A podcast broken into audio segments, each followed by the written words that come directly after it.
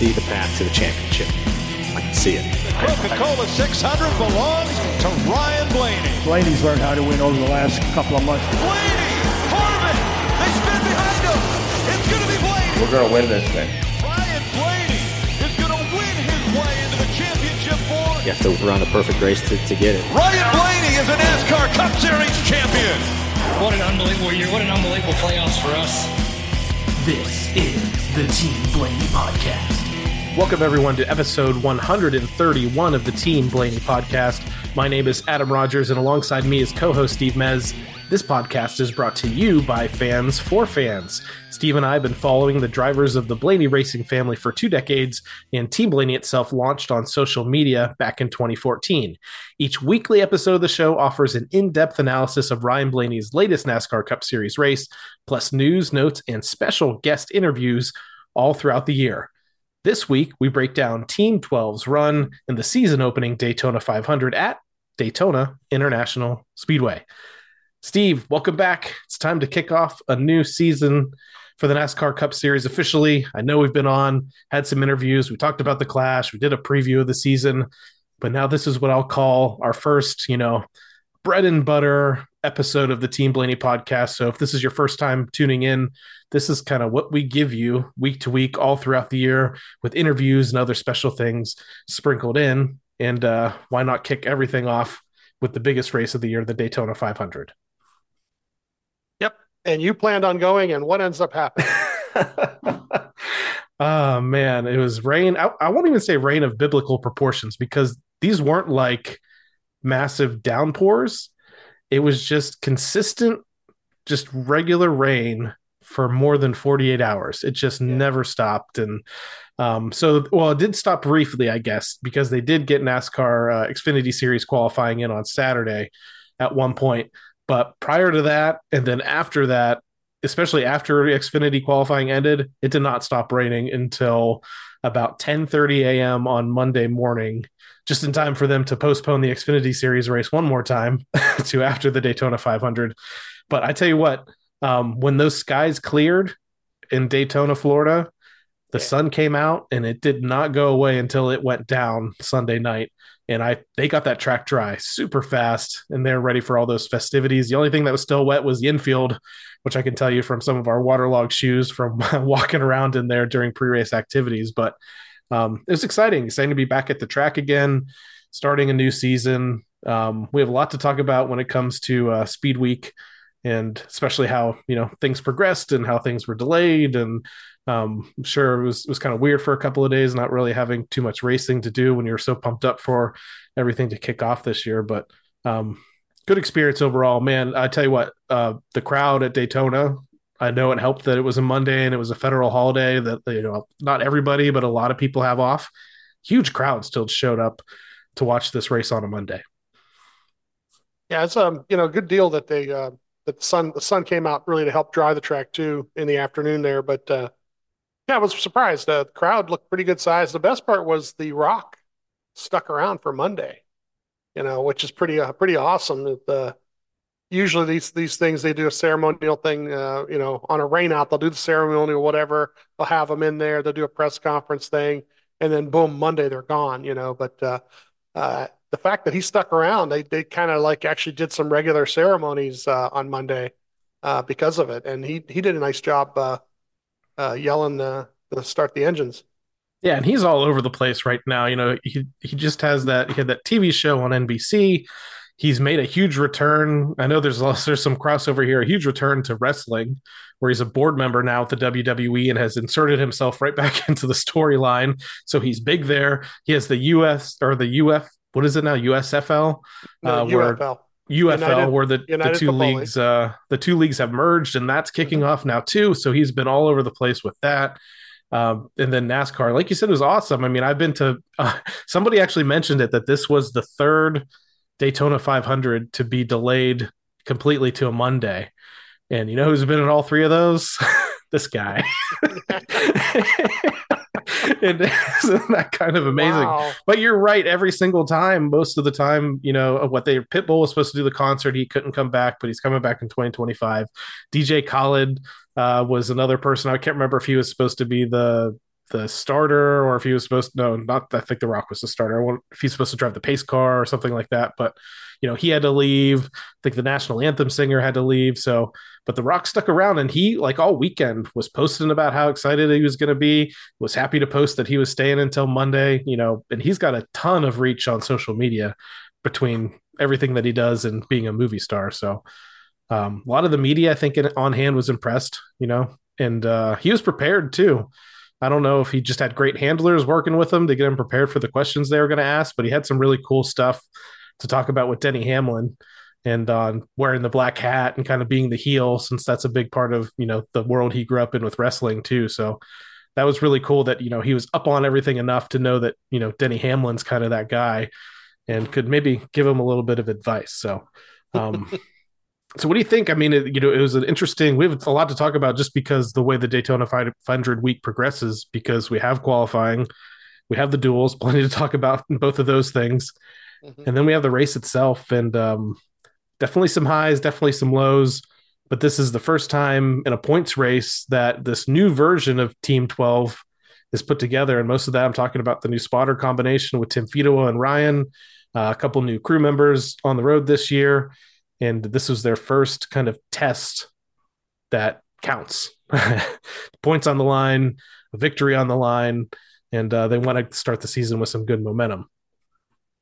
You know, except for what ends up happening to them, uh, everything else they did was actually really good. They did a great job of executing a lot of different things.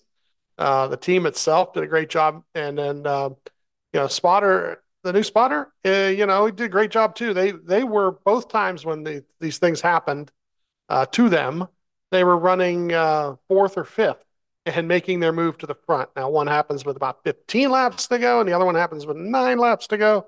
So maybe what happened was a little unnecessary as far as what part of the race it was in. Um, but um, otherwise, they executed a lot of great things, uh, you know, as we're going to find out here. So let's do it. Let's jump into right. our recap of uh, the the 12 teams run and the season opening, opening Daytona 500, but Speed Week overall because so yeah. much to talk about. Yeah, we go back to Wednesday actually because they go out and do a single lap qualifying on Wednesday. Um, he goes out 27th, um, and uh, the Logano actually gets the pole, and the 34 is the other car in the front row. And then the, the rest of the qualifying just qualifies you for what race you're going to be in, you know, even number and odd number. And uh, so uh, Ryan ends up in duel number two. Uh, so, you know, he's also in that duel with the two and the 21. So that's great because you're going to have teammates to race with. Um, you know, worth noting that, you know, the, as you mentioned, the Fords are fast. The Chevys were kind of middle of the road.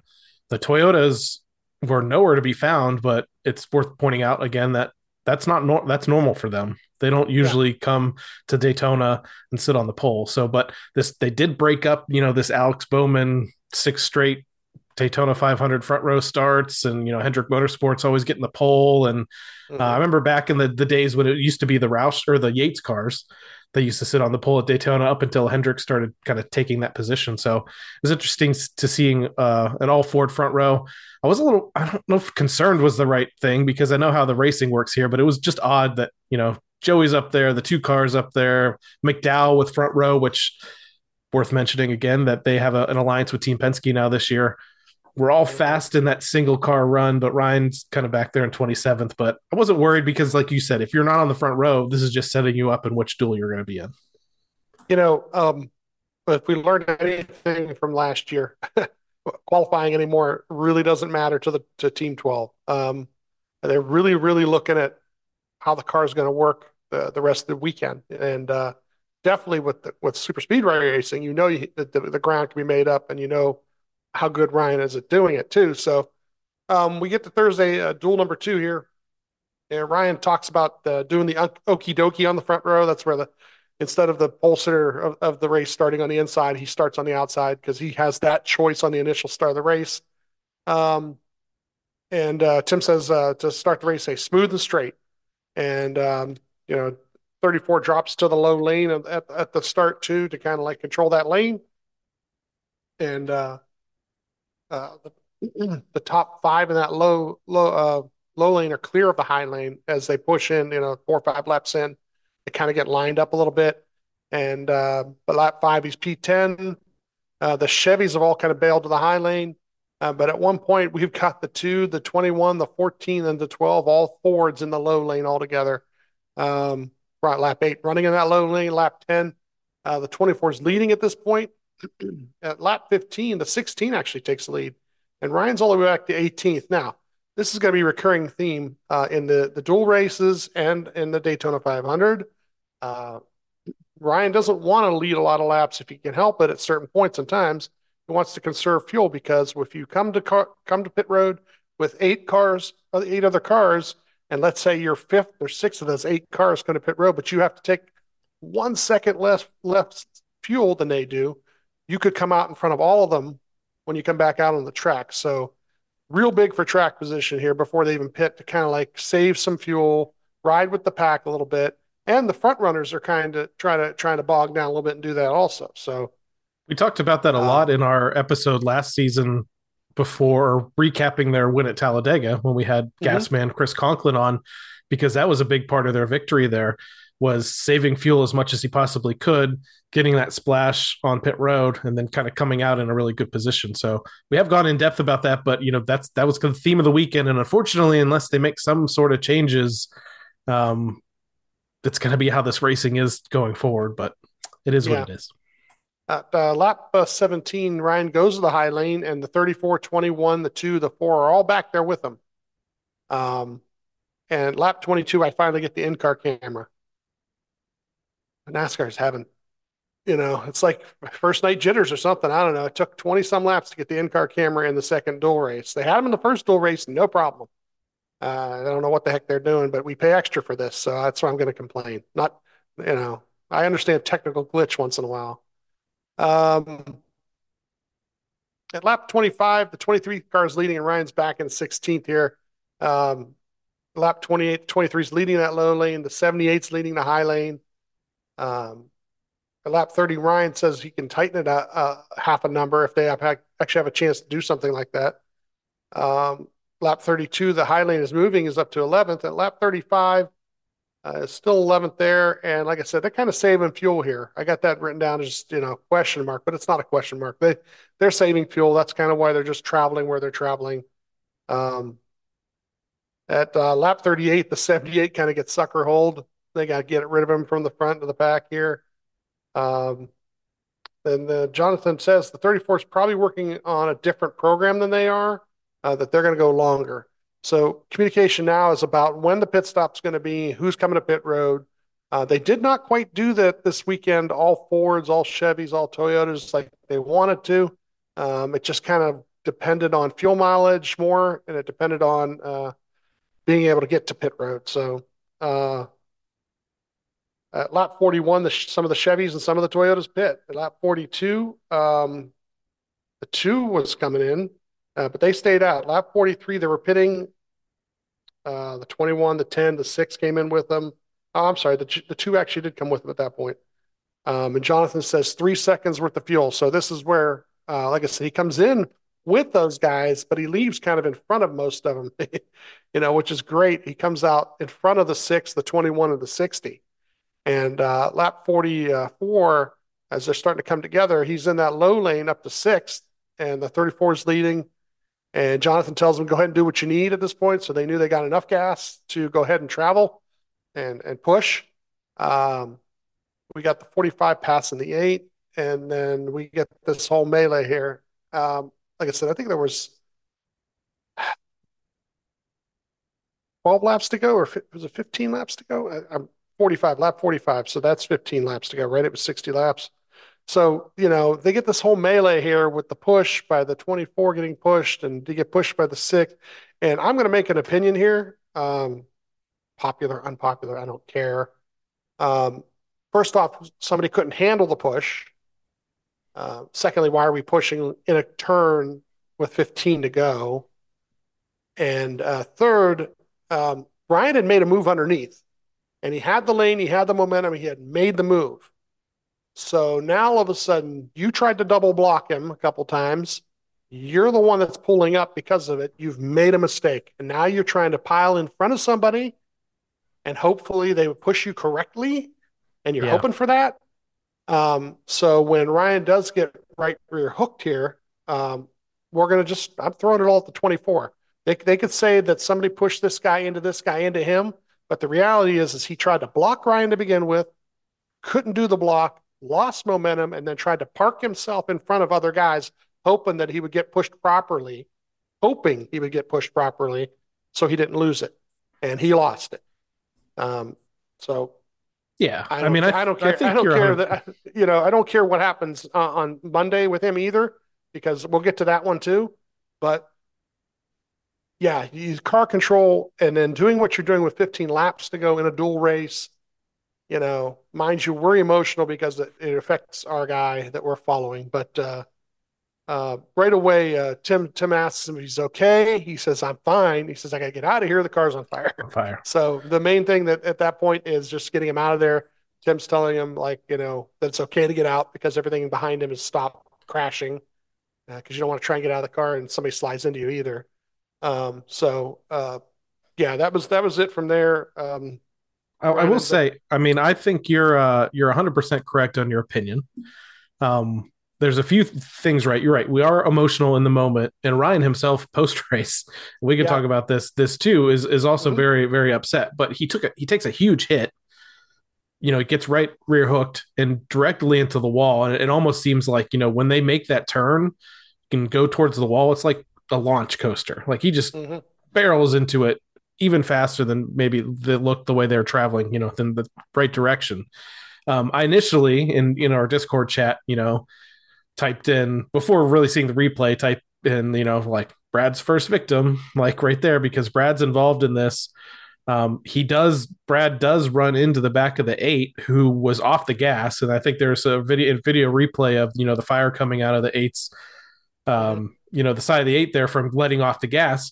But that's because the eight's trying not to destroy the 24 who just throws the massive block and like you said tries to sit in front of a bunch of guys that are coming full speed so i can't blame the 20 or the 6 or the 8 for that i mean it's the 24 it's what ryan has complained about even last year about guys double blocking or yeah, um, it wasn't as extreme that what Ryan has said before about guys like you know blocking down three lanes, like he did about Chastain at Phoenix or something like that. This was different, but yeah, the 24 is definitely juking back and forth. Realized he couldn't go back down to the low lane because he left that hole for Ryan, and it was an unfortunate situation there with that car, and um, takes out a primary car that was super fast. I mean this this race, it's classic Ryan Blaney you know, can make it to the front when he needs to, put himself in position in the closing laps. And it's just, I don't want to say taken away, but, you know, who knows? Because, I mean, 15 more laps, anything could have happened. He could have got Anything shuffled out. He could have made some moves, but he did, just didn't get that opportunity because of this happening at that point in the race when it shouldn't have. yeah. The cycle had change had happened. Everybody had come back together, and he, when he makes the move underneath um, Byron and and Pat was passing him, got past him. He was like fourth at that point. Which from that point forward, you only got to get around one or two guys at the right lane, the right time, the right push. You know, so yeah, just you know, um, it, I have the in-car camera at this point. They keep the in-car camera on. Uh, watch them put it on the wrecker. Watch them get it all the way back there to the haulers. Um, they take it, they put it next to uh, the 22 hauler, and um, a bunch of different guys come up underneath and look underneath the hood uh, that's kind of cracked up and taking pictures. I don't know what they're seen how the engine crumpled. I think they were worried about. You know that impact that force what happens with the engine? Does it come back in toward the driver at all? Um, and they take the backup car was actually in the 22 hauler. So they actually start you can see that off to the side too from the camera um, but they actually go ahead and get that down. It's all black at that point before they put the stickers on it. But um, yeah that was kind of weird there to see all that. So you know uh, they do practice on um, Friday with the backup car, which was nice.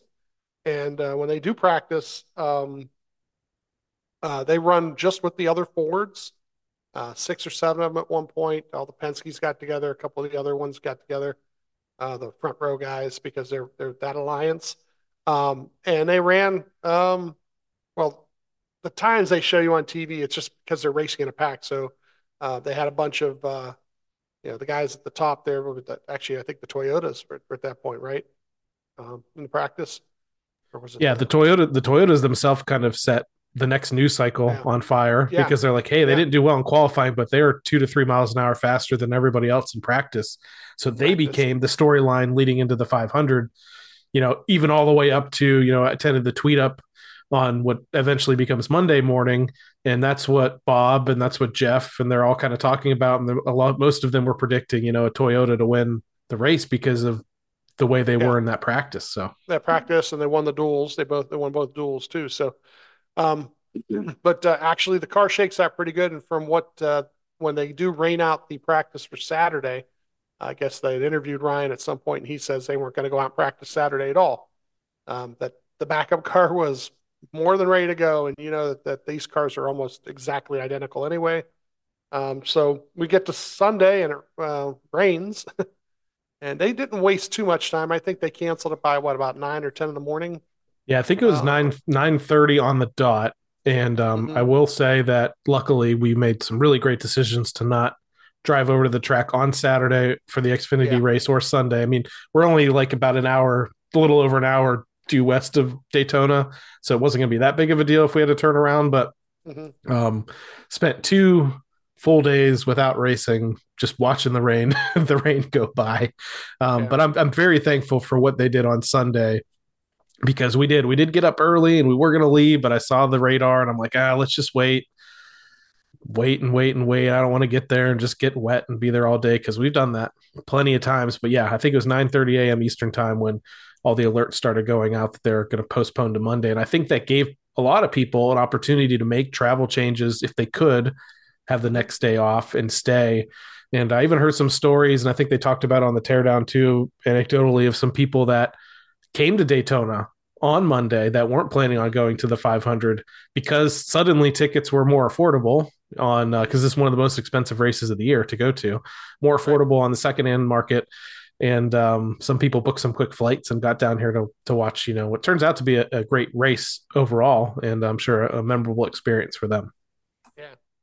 Uh, so we get to Sunday, uh, Ryan, or Monday now, and Ryan is going to be starting 32nd with the backup car, but uh, stages wasn't worried six, not even worried yeah, a little bit about it. not even that. worried uh, stages 65 130 and 200 eight sets of tires a fuel window of 42 to 45 could be a little longer if we save fuel better um, to the rear the 12 the 8 the 24 the 10 the 31 um, and the 36 uh, which is the 10s Gragson and Hemric and the 31 grala and the 36 i got to get used to some uh, new guys with new numbers this year Uh, pit stall 15 uh, between the 1 and the 51, which Chastain and Haley. Um, and then we have scanner issues to start the race. it takes NASCAR a while to get. I was going to say that was the app, right? I did see a lot of chatter on social media that it just the app. Well, what the Clash? What we had to we had the wrong channel. We had wrong to, channel. we had to start on somebody else's channel to actually hear yeah. Ryan, and then this Tuesday, one you hear nothing, right? Tuesday we don't have the in car for for twenty laps, and now we don't have the scanner for a little while. Um, twenty two actually took the outside for the start here.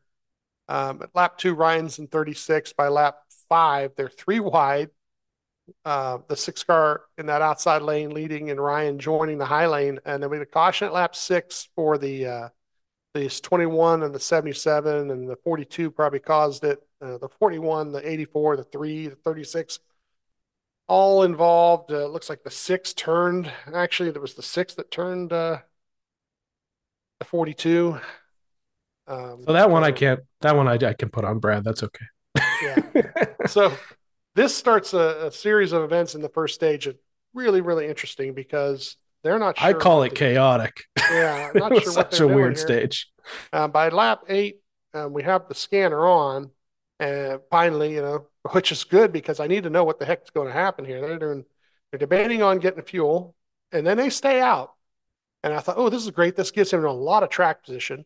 Seems like at the point they're pitting, everybody's going to have to pit one more time in the stage um, it'll be a matter of is there another crash? Because if there's another crash somewhere along the line, they'll all just pit at that point, and he'll gain that track position. You know, um, the um, the only other two other cars stayed out with him. Uh, was like the 60 and the two, and um, oh, I'm sorry, was it, was it the 20? And the 60, Yes, the 20, So yep. It was 20, 20. It was 20 and the 60. Yeah. So um, it was P2. He chose the inside lane, and uh, uh, restart lap 12 here. Uh, everyone, I said, everyone will need to pit one more time before the end of the stage, which is funny because, uh, you know, at lap 15, they're either first or second. They're racing both lanes. At lap 26, the in-car camera or the or the in-car audio of the five, they play it on on TV, and they say, "Oh, we if we keep running like this, we might be able to make it." Yeah, because I even think on the radio, I was listening to the MRN broadcast, and they were mentioning, you know, there's chatter throughout the field saying like, are the are this the 12 and the 20 holding this field up because they're trying to save as much as they can out front. So Mhm. they just said like the pace was off big time, Mhm. which you know we needed that to conserve that fuel, but it also could have been beneficial for the rest of the field. And I think that's what you're kind of going to talk about next. Yeah, what the, um, what's happening now is that uh, like there was somebody with a single car that was like way back, and he was gaining on the pack, which almost never happens. That means that that's how slow they were running the pack.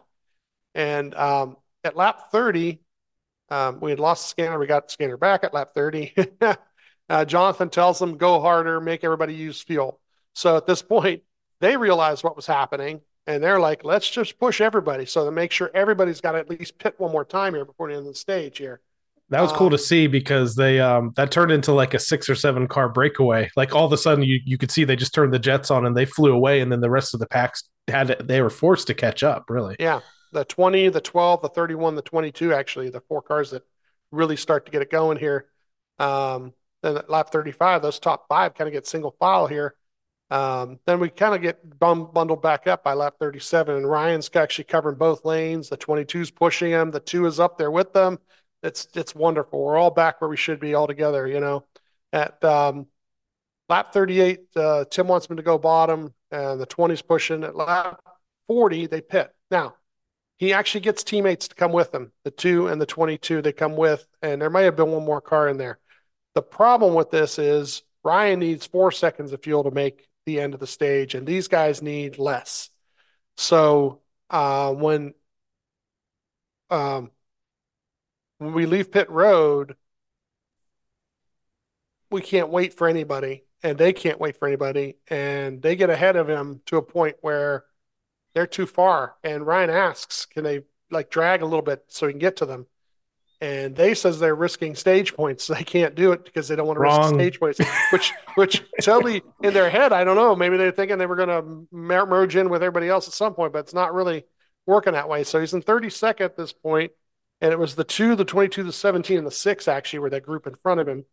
Um, at lap 47, um, Jonathan tells him the teams, you know, that it should pit by lap 54, and uh, Tim relaying the message um, says the four car in front of him needs to get gas, uh, needs less gas. So, you know, at lap 50, the pack is coming.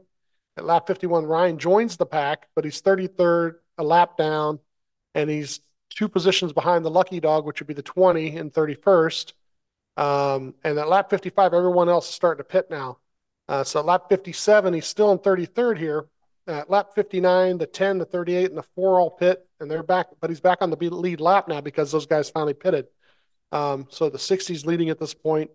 Um, but lap 65, the nine wins the stage. Ryan finishes 32nd. Um, and Ryan says he needs like a, a number one uh, turn uh, if they can do that on this pit stop. Now, the only I didn't look up all the pit times on the on the NASCAR app, and the reason I didn't is because there's no need to. Okay, because um, three seconds of fuel, four seconds of fuel, that's the crew chief counting it down. They're going to execute that perfectly because they're the only guy ju- jumping over the wall. Um, when they do come in on the stage breaks, it's four tires and they're waiting on gas. So it doesn't matter. You're going to come out whenever you're going to come out based on it takes you longer to fill your tank than somebody else. There's nothing you can do about it. You've got to pack it as tight as you can so that later on you might only have to take less gas, you know. So um, I didn't keep track of that. You guys can go ahead and look that up if you want and go crazy on it, but it really doesn't matter if it was a 14 second stop, a 12 second stop. It needed to be a 14 second stop. it was nothing to do with uh, how the tires were changed.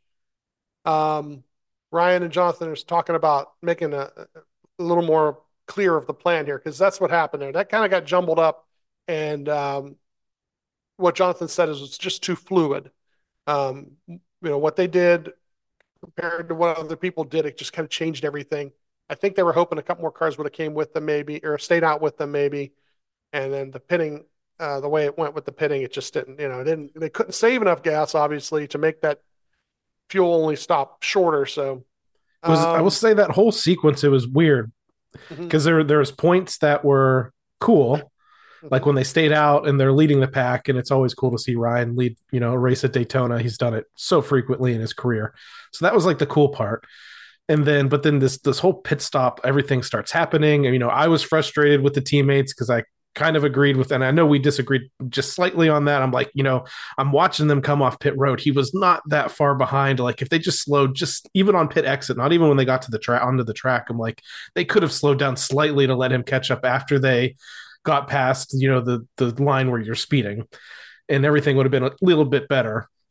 But in the end, it doesn't matter. None of them got stage points. He even if they did get back together as a full pack there of teammates, they still weren't going to get stage points. So the good thing was the stage ends. He's back on the lead lap, and I think I immediately said to you, like, "All right, new race, a new race starts yeah. now," and yeah, that's pretty much how things went going forward. I will say this, this chaos with these pit stops, and you know, it, it was weird because you know there, there's points when like Fords and Chevys are pitting together, and toy, it just seemed like everybody across the board, like you said, it was a fluid situation. Like the strategies just were so all over the place that this was like one of the first Daytona races in a long time that I didn't see like was very regimented and the manufacturers stuck together and they knew what they were going to do. There was a plan. It just seemed like the first half of the race specifically was really chaotic.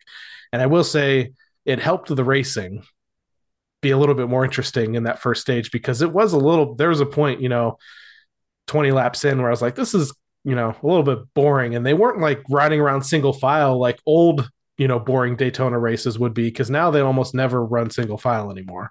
They're usually at least two because of the fuel saving but there's no one was making moves. It, was, it wasn't until the strategy plays came in that you know there's different packs all over the track and who's gonna you know who's gonna catch who, who's gonna be a lap down. Is there gonna be a caution that's gonna trap some of these guys um, laps down? Who's gonna get the lucky dog? So um, at least it made that made that interesting. But there was definitely high points and low points all within one stage at Daytona. Mm-hmm. Yeah. Um, they do pit uh, 32nd, come out 28th, so they gained four spots on other people taking fuel. Um, the tw- or I'm sorry, uh, they end up 24th for the restart because there were some penalties in there.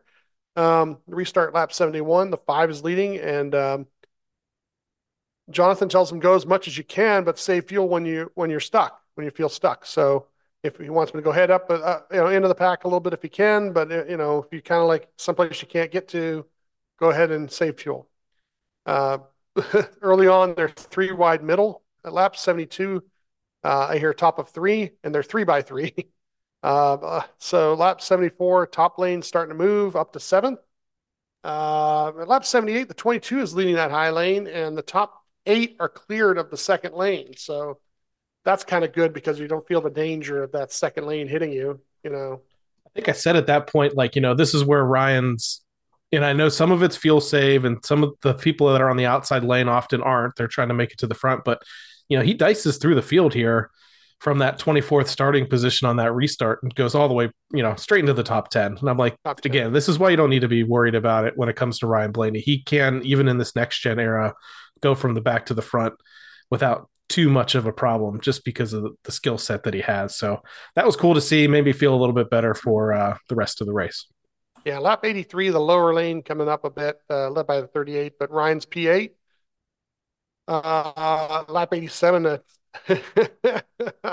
the Tim, Tim says the two car would like uh, like it to work his way up there, and Ryan just kind of laughs. I don't think there's any possible way. The way they were running, they were just too tight. First off, uh, secondly, I think it was something in reference to what happened at the end of uh, the pit cycle in stage one, where he couldn't catch up with those guys, and they wouldn't wait for him. So, um, but Ryan's up to 10th this point at lap 91. Uh, uh, Jonathan is um, about 20 till the pit stop. So they're, they're kind of noti- notifying like it stays green here, how we're going to do it. Um, At lap 95, both lanes are still pretty equal. He's up to 13th here. At lap 99, uh, Jonathan's trying to put together a plan to not pit with the 51 because they pit in front of the you know the 51, so they don't want to have to come around the 51. Uh, the 38 is leading in the high lane. The 19 is leading the low lane here. The Ryan's up to 14th at uh, lap 103. He says we're either gonna have to come around the 51 under green or pit with others. Uh, Ryan just kind of wants to know what what should we do. Um, and at lap 104, Jonathan says, uh, you know, five away, same plan as car ahead of us, the 41. So now let's pay attention to the 41 in front of us. Um, are we, are we on the earlier or later side of pitting? And Jonathan says, actually, we're kind of in the middle. Um, still in the high lane here. And, um, you know, 107, Tim tells will stay out. At lap 109, uh, the 41 is coming in at lap 11, but at lap 111, he couldn't get down. The eight was in the way. Um, they couldn't get, get a hole here. Um, at lap 113, the nine does let Ryan in actually, and he pits with that group. Um, and he will have to come around. And at lap 115, they're pitting. Then they come out right behind the five and the nine. So this actually works out pretty good for him. This is a uh, great cycle. Honestly, I think yeah, I made a joke. Yeah. I was like, let's just pit with the Hendrick cars every time. Yeah. this does work out okay. Uh, lap 117, he covers the high lane. He's being pushed by the eight. He's all the way up to fourth. At lap 118, we get um, uh, pushing the two now. We're you know pushing the two, and tells he tells him tell Austin to stop lifting. It's hurting both of us. Um, so Austin's trying to drag to make sure he gets his push, but Ryan's like, "I'll give you your push. Just keep going." You know, uh, they're three wide in the middle here at lap 121. Um, first so seven rows are two by two at that point. Ryan is in the low lane pushing the two. They're somewhere between third and fourth. It kind of goes back and forth here. The eight's leading the high lane. Lap 125, the two gets ahead and he tries to cover both lanes, but then the 20 makes a new low lane. Now all of a sudden they're three wide. And at lap 130, Ryan makes the move on the two car and wins stage two. Um, you know, he just just something about running right behind somebody, and then he gets to the last lap and just makes his move makes the yeah. push, makes him, you know, whatever he's got to do to get around him, and he gets around him. Um, so, yeah, classic win. Ryan, classic Ryan Blaney move there for sure. Uh, the racing there, I mean, this is where you know I said, I think I mentioned a couple times that I thought this was a pretty great Daytona 500 overall, outside of like what I described as boring racing in the the first part of the first stage, but this sequence after that pit stop all the way to the end, you know, two lanes, three lanes, people were actually actually making moves and then capped off by this, you know, fantastic move by Ryan mm-hmm. in the 12 car to get past his teammate. And I'm sure there's there's plenty of Blaney fans. I mean, again, we know Joey, Austin, you know, they, they all work together pretty well. Uh, but there are times when we feel like they're they're not always, you know, you know, first to help Ryan when he needs it. So the way Austin's been in a, in a couple of duel races and uh, in some other situations, uh, that Daytona 500 a couple of years ago, it was nice to see him shake the two car and steal that stage win. And mm-hmm. uh, more importantly, you know, first playoff point of the season scored in the first race of the season. So let's start stockpiling those uh, in mass if possible. Yeah, let's win some stages, right? Um, four tires uh, going on the jack, waiting for the thing to be fuel here. There's about 30 cars on the lead lap at this point. There. Uh, you know what? They go in first and come out second.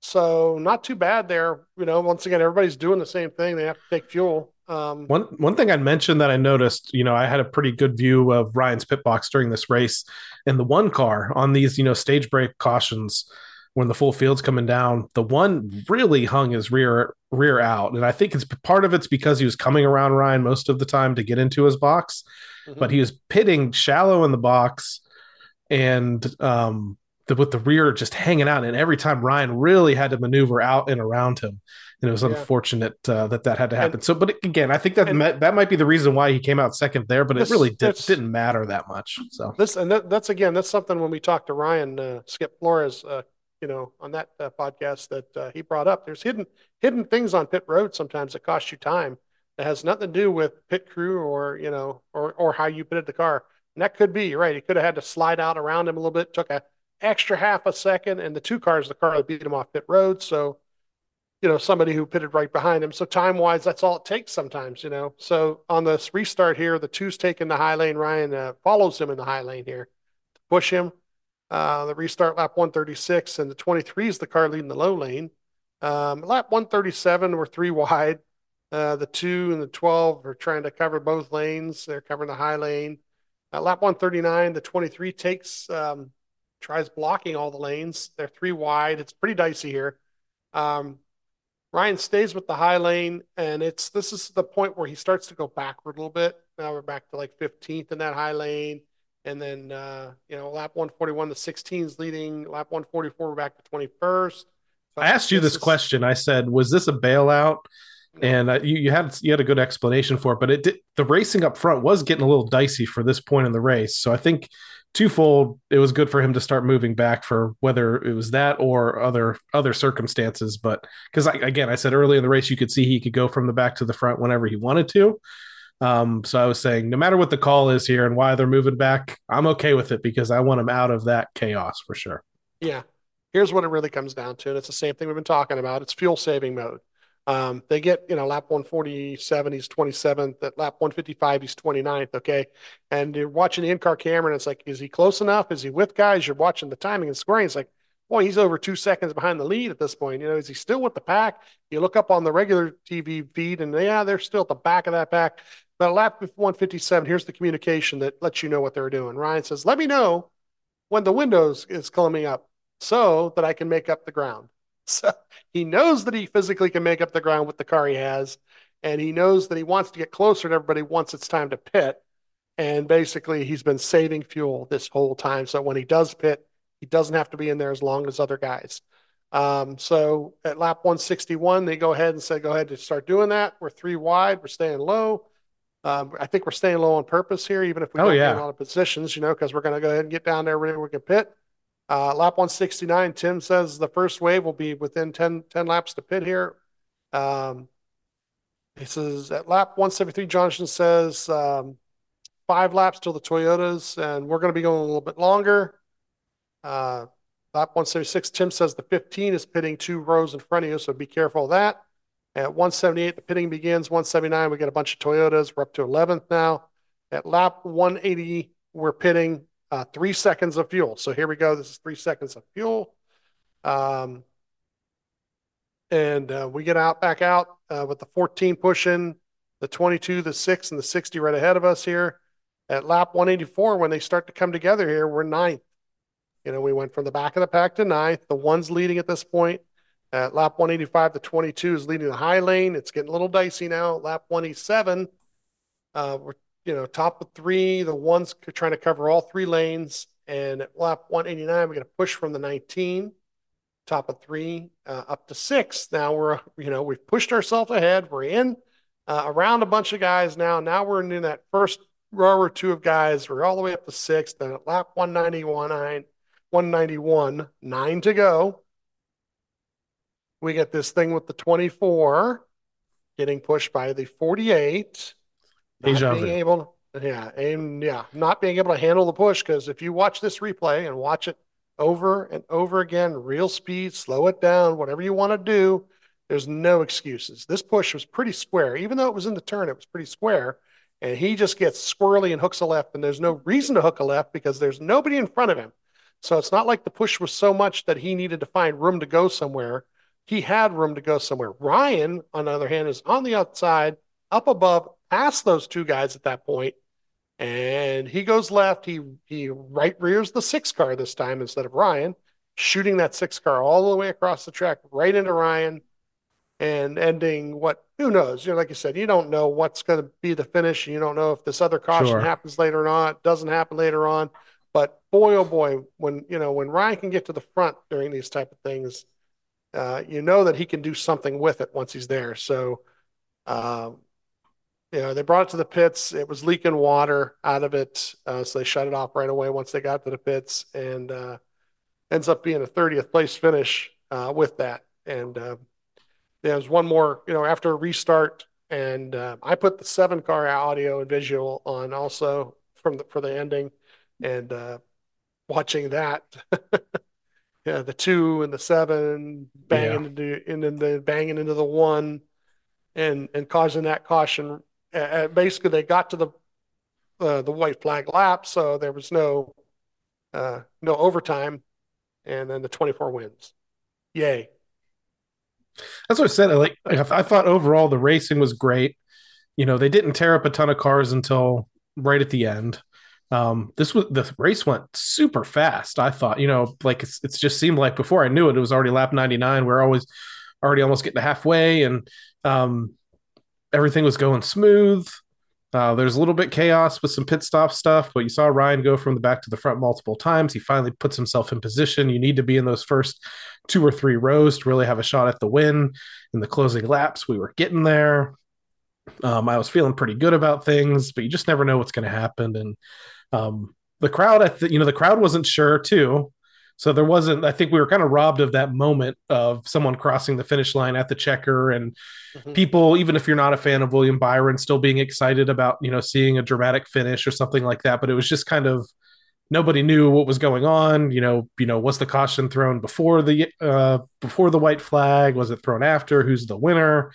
Um, they did seem to announce rel- relatively quickly that the 24 had indeed won. So, um, your your reaction, yay, yeah, that's fine. Yeah. You know, looking at the Jeff Gluck poll earlier today, I think the it was oh, in the the high 70s or something. I'm not sure where it ended out ended up at the end toward the end of the day, but I'm like, yeah, that, that's about right. I feel like if we got like an actual finish that didn't end under those circumstances, it probably would have been a little bit higher. Um, but you know, I mean, I will say, you know, we we say that the 24 can't handle a push. I will point out, you know, this is his second win at Daytona. I think he's got two wins on the new configuration at Atlanta. You know, he knows what he's doing on super speedways too. I don't I won't say he's an elite talent on them just yet because some things fell his way in some of those races. Like, but um, he's not an elite, you know, super speedway driver like Ryan, in my opinion. But you know, he's good enough to put himself in position to he just has caused a couple of unfortunate what, incidents, uh, especially what, this week specifically. What is it about guys, especially at super speedways, who cause the accident but don't end up in the accident? You know, um, that it, now uh, Ryan Ryan did it last year at Talladega, the first Talladega with with Bubba and the triple block. You know, and you know he's spinning guys out and so forth, but what is it? You know, it, it's better to be the guy, I guess, causing it than the guy in it, right? I guess, I guess that's part of it. Yeah. You can control, you can control where you're going because if you look at an in-car camera of what happened, he just shoots by everybody as it happens. You know, this guy, you know, we'll just watch him go by and then we'll just keep going. You know, so that's the part that's frustrating. And then you get interviews afterward with guys like uh, Bowman who are like, "Oh, what happened? Oh, I didn't know. Did I do that? Yeah. You know, did I do that? Was that me? You know, it's like what am I looking at? What am I listening to here? So when you hear guys saying stuff like that, you know, Ryan was like a lot different than his Thursday night interview, which was nice. Uh, for the people who were worried about Ryan, if you watch the interview, uh, you know, they kept showing on TV, they kept doing this thing on TV, oh, his wrist, and look at him with his wrist. And uh, but then when he gets done with the interview, he grabs a huge bottle of the body armor water with his right hand and just drinks out of it, doesn't wince, doesn't go, oh, that hurts to do that. Just you know, so I don't think there's anything wrong with his wrist. I think more than anything else, he was surprised that he had it caught there for a second, uh, but he got it out of there before it would actually, you know, broke anything. So uh, I think he'll be more than ready to go this uh, this weekend. Yeah, and he got. I mean, he was checked and released from the care center pretty swiftly. So um, but yeah, I did just see some traffic on social media while you know standing in the stand saying, "Oh, he might he might be hurt." They're showing the in car, and obviously you're going to be concerned. You know, you know he's the second hard hit he took this week uh, at that track, so it wasn't as nearly as hard as that one that he took in the duel race. Which man, that was rough. You know, um, he took two. You took a similar shot in the the summer race at Daytona last year too. So you just hate to see it. Two torn up race cars uh, that are out of the inventory, probably at least for now at the at Team Penske. So um, it's not going to affect their Atlanta cars at all, but it could affect some production down the line a little bit. But you know, they're a big enough team. Not too worried about it.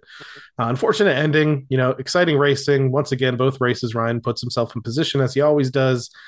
And sometimes it goes your way, sometimes it doesn't. Seems like, you know, I mean, he did win, you know, he did win the July or the summer race at Daytona a few years ago. So it's not like he doesn't win at Daytona Um, something about Talladega, though. You know, I mean, he's made it. You know, he, he has the three wins at Talladega, but you know, he's also crashed out there plenty of times and such. You just you just want to see at some point in your career, especially with him. You know, he's got this championship now. He's won the Coca Cola 600.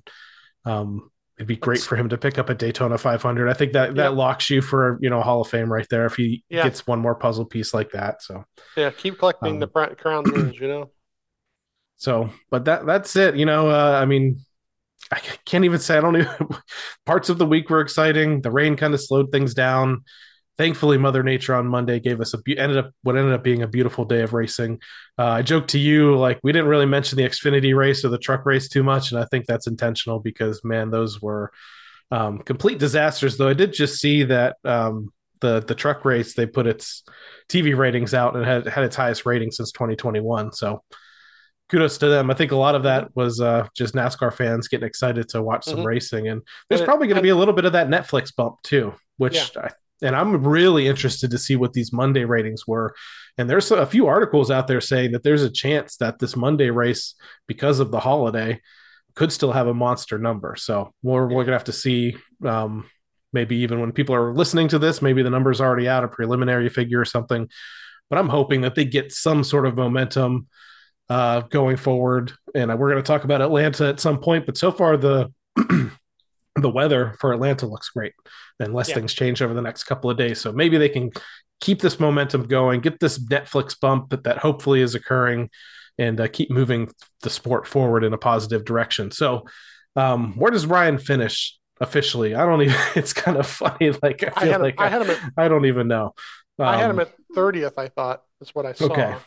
So let's take a look at the point standings. It's worth noting that Ryan did pick up that stage victory, get those 10 bonus points and the uh, playoff point to go. So currently in the NASCAR Cup Series point standings, Ryan is in the 23rd position, 37 points back of the leader, which is going to be the winner of the Daytona 500, William Byron. So the top 10 in points as of now Corey LaJoie in 10th, then Erik Jones in 9th, Kyle Busch in 8th, Kyle Larson 7th, John Hunter Nemechek in 6th, Bubba Wallace in 5th, uh, Chase Elliott 4th, Christopher Bell 3rd, Alex Bowman 2nd, William Byron again is leading the way. So extremely early in the season, only one race down. I mentioned to you, if we didn't get that stage win, we would be in a little bit more of a worse predicament here, but plenty of time, you know, 30 something more races to uh to turn things around here. I think think they're gonna be okay. Um things where things aren't going to be okay though, Steve, involve the Team Blaney NASCAR Fantasy Live League. So why don't we go ahead and switch over to a recap of our week in fantasy racing? Um, I mentioned on this this on the last show that the league is full up. 100 people are are are signed up for the league, but I will note I was a little disappointed. Um, only 80 about 80 people out of the 100 set lineups for this first race. I gave that warning last week. If you don't set a lineup in these first two races, you're getting the boot because I have lots of people messaging me asking how they can get into the Team Blaney NASCAR Fantasy Live League. So um, we're going to take a look at that after this race in Atlanta. So anybody that has a zero points there because they haven't set lineups, you're getting the boot, and I'm hoping to em- open up some of those positions to get some other fans involved. Um, because you want to get in there because you want to have those bragging rights to beat uh, an elite team like my team that finished 66th overall out of and I, that's 66 out of 80 because again I think around only around 80 people set lineups this week. So that's how bad of a week I had and let's see why that happened. I'm going to go through my starting lineup for Daytona. And these were all so when it comes to super speedways I'm I'm a little all over the place. I pick people that you don't normally pick for a regular weekend. Um, but I try to pick some guys that had success and some people that had some success in the duel races too. Um, Michael McDowell, former Daytona 500 champion, I picked him. He got me a whopping one point. Uh, Tyler Reddick, picked him. He won one of the duel races, got me 14. Austin Cindric got me 24 points. Erik Jones got me 29 points. He was my high point getter for me. Uh, Justin Haley, you know, who was up front at different points in this race, unfortunately only got me 11 points. And uh, this was a mistake. You know, I, honestly, watching the race, I wasn't even thinking about fantasy lineups, and because I just knew how I wasn't going to bother changing anything because who knows what happens in that last stage. Left Kyle Busch in the garage, and I left 37 points on the table because of that. So that's unfortunate. Um, I easily could have swapped Kyle Busch and Michael McDowell, who was um, sometimes on all eight cylinders, sometimes on seven. They said he has having mechanical and battery and alternator problems. If I was smart enough, I would have swapped those two and, and Mhm. gained myself 36 more points. That didn't happen. Featured matchups. I picked Joey Logano over Ty Gibbs. That was wrong. I picked McDowell over Stenhouse. That was wrong. I picked Reddick over Chastain. That was wrong. Only one of the ones I got right. Zane Smith over Josh Berry. I was one for four in the featured matchups. So I only ended up with um, 89 total points, good enough for 66th in the league. How'd you fare in your first outing at fantasy racing in 2024? I had the same picks as you did for the for the matchups. That's wild. I had the same same picks the same way you did. So I only got one out of those possible 40 points. I only got 10 out of them. I absolutely I had- 100% picked Zane Smith over Josh Yeah. Berry because Josh Williams is on the spotter stand for. That's that's it. That's exactly why I did that. At a super speedway. Yeah. Um, I had um, I had Ryan and I had Joey on the on the lineup. I had Denny Hamlin, Keselowski, and Bubba Wallace. All great super speedway guys. I had Christopher Bell in the garage, which once again, if I could have, but the thing is, you got to swap out before the uh, end of stage two to make any kind of swap. And all my guys had their problems in stage two. You know, Ryan, Joey, and Brad all being involved in the the melee there. Um, so uh, Bubba was actually my top point getter because he had a couple good stages. He finished eighth and seventh, and then fifth overall in the race. So um, he was my top point guy, 39 points. But otherwise, yeah, not so good. Uh, wow, 54th overall with 97 points. So yeah, I got a lot of ground to make up already. Um, as you're going to read here in a second with the uh, top 10. Yeah, so you're still beating me again. I was 66th, you're 54th. Let's take a look at our top 10, which actually starts with a tie for the ninth position with Ash Baby. That's a new name. And Stellanarius, our friend over there, 154, 150 points total, tied for ninth. Eighth, Pocono Lady with 153. Seventh is Montana 12 fan 157. And six, we have Patrick Brown with 160. In a tie for fourth, we have Factory of Sadness 6, who dominated a lot of the season last year, and Pandamanda with 165. Both of those are tied. Math Mom 4, third with 166. Joe Lopez 1, 173. Uh, those are a lot of folks that did really well last season, so not surprised that they're kicking off the year doing really well. Uh, first position, I think another new name here, Al 12 fan, 182 points to lead the way in the overall standings of the Team Blaney NASCAR Fantasy Live League after the Daytona 500. And uh, we'll pick up with this again next week. But now it's time to talk about this upcoming race, the second super speedway style race in a row for the NASCAR Cup Series to kick off the 2024 season as the series heads to Atlanta Motor Speedway. I don't even want to say can't really even say the newly reconfigured because we're this is year three of this configuration where they've tried to turn it into a mini super speedway Talladega Daytona type track. Um, things are Friday night. There's some practice qualifying, or there's some qualifying, I should say, for the Xfinity and Truck Series. But Saturday we have a double header day with the Xfinity and Truck Series. But 11:30 a.m. Eastern time, you have the NASCAR Cup Series single lap qualifying on FS1. So if you want to tune in for that, you'll be able to see what the lineup will be for Sunday. 2 p.m. Eastern time, you have the NASCAR Craftsman Truck Series, Freight 208 on FS1.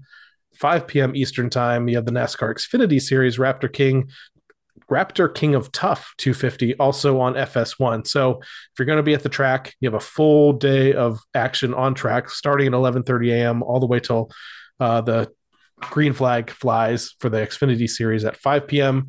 Then on Sunday, February 25th, 3 p.m. Eastern Time, the NASCAR Cup C- Series Ambetter Health 400 on Fox. So, Atlanta Motor Speedway, um, pretty decent track for Ryan Blaney. I'll give you his overall stats in Atlanta, but again, starting in 2022, the track changed completely. Uh, so at Atlanta is 11 starts, one win, four top fives, six top tens, no DNFs, and an average finish of 11.4. But if you want to look at these last four races on this configuration 17th, 5th, 7th, and 9th.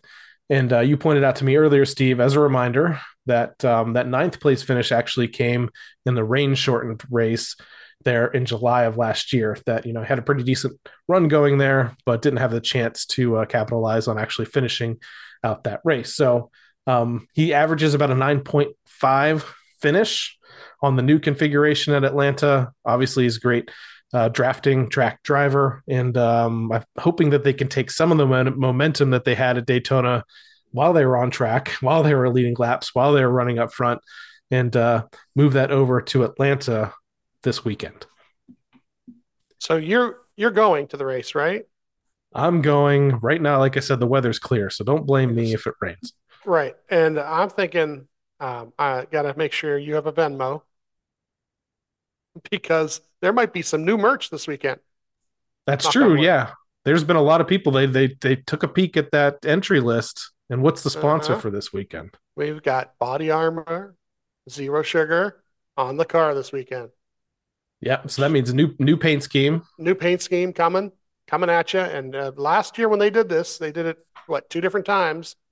Um, they had merch ready to go. So I'm, um, we're knocking on wood right here, but I'm thinking that it worked so well last year um, that uh, when they announce this paint scheme this week, uh, when they show it um, to the media or however they're going to do it, or show them putting it in the hauler or however they're going to do it, um, hurry up and get your hats and t-shirts and uh, you know, if you're at the track, hopefully they'll have it at the track too. Actually, I'll have to text somebody, uh, see if, if it's going to be on that hauler. I might be able, I might know somebody. Wait a minute. Yeah, that's true. But yeah, you're right. I know. I mean, Atlanta last year, I walked away with a new body armor sport water shirt and diecast and uh, they did the same thing for the coca-cola 600 weekend. And i mean i have to think that was successful you know from being at at least the atlanta race and i know you were down there for coke 600 weekend. Mm-hmm. Already I'm you know big... just from people buying at the track there was already tons of people wearing the merch wearing the hats walking mm-hmm. around with the die casts. Like uh, body armor you know you know ryan has uh, run a lot of great paint schemes over the years you know ppg and some other ones come to mind. But the body armor cars are always like the most innovative cars that he runs. They're always doing something cool. Uh, they have different product lines from the water to the you know the zero sugar now. They have the the what the what's it called? The one that has the caffeine I, I, in it.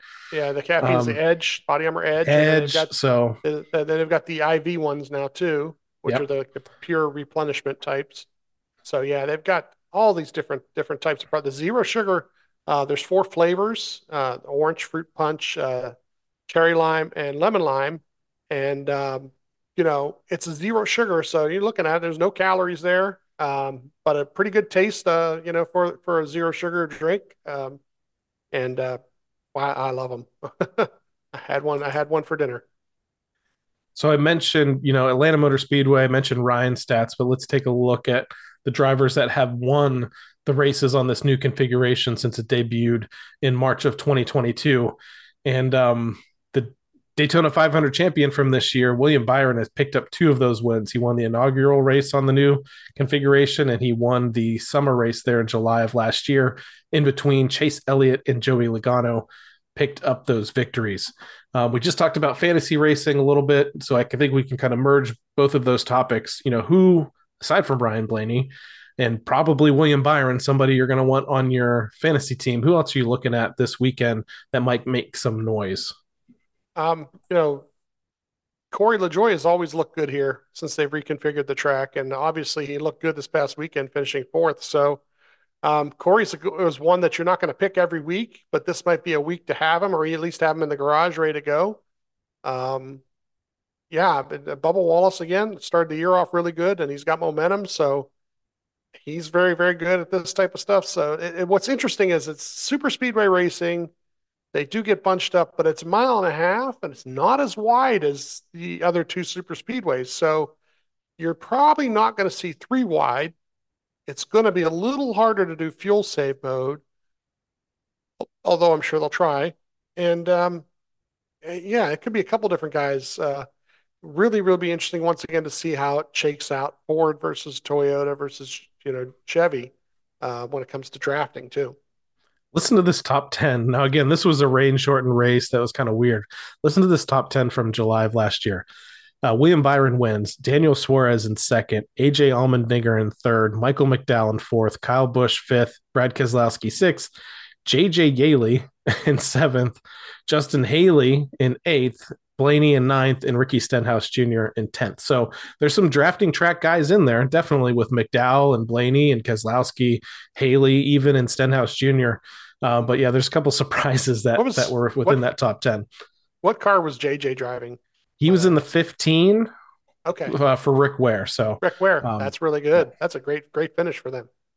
So really interesting top 10 again. And that rain, that race was cut short. Um, uh, they just got 185 laps in. So, but it was, mm-hmm. it's just an interesting thing to look at. So again, if you want to tune in for this, this race weekend, uh, action kicks off on Saturday at 11:30 a.m. Eastern time for the NASCAR Cup Series when they have single lap qualifying on FS1, and then the main race 3 p.m. Eastern time on Sunday, February 25th, the NASCAR Cup Series Series Ambetter Health 400 on Fox. Well, Steve, I think that pretty much wraps up this episode of the Team Blaney podcast. Again, the first points paying episode of 2024. So if you want to listen to us every week, that's a little bit of what you get. We try to give you as much kind of inside information that we can possibly get, but also just, you know, we're really paying attention to the fine details of the race, the nuances, the strategies. We try to explain some of that stuff to you, especially when TV or radio doesn't give that to you, because you might question why are they doing this? Why did they do that? What happened with this stop? Why was it fast? Why was it slow? Um, we try to be the guys that come in on a Monday or Tuesday in this case and uh, wrap all of that up, package it together, and get it out to you. So maybe you can understand a little bit more about what goes on with the 12 team from week to week. So I want to thank you everyone for tuning in to this episode of the Team Blaney podcast. You can interact with us on Facebook and X at Team Blaney and on Instagram and TikTok at Team.Blaney. We also like to encourage you to support the Ryan Blaney Family Foundation. Ryan's official charitable organization benefits brain health causes like UPMC Sports Medicine and the Alzheimer's Association. To learn more, visit ryanblaneyfamilyfoundation.org or follow them on Facebook, X, and Instagram. So, for my co host Steve Mez, I'm Adam Rogers. We'll catch you next time on the Team Blaney podcast. Thank Brussels. Good night up there in the Netherlands. Check us out on the TikTok. Well, thanks everybody for coming. I hope you enjoyed it.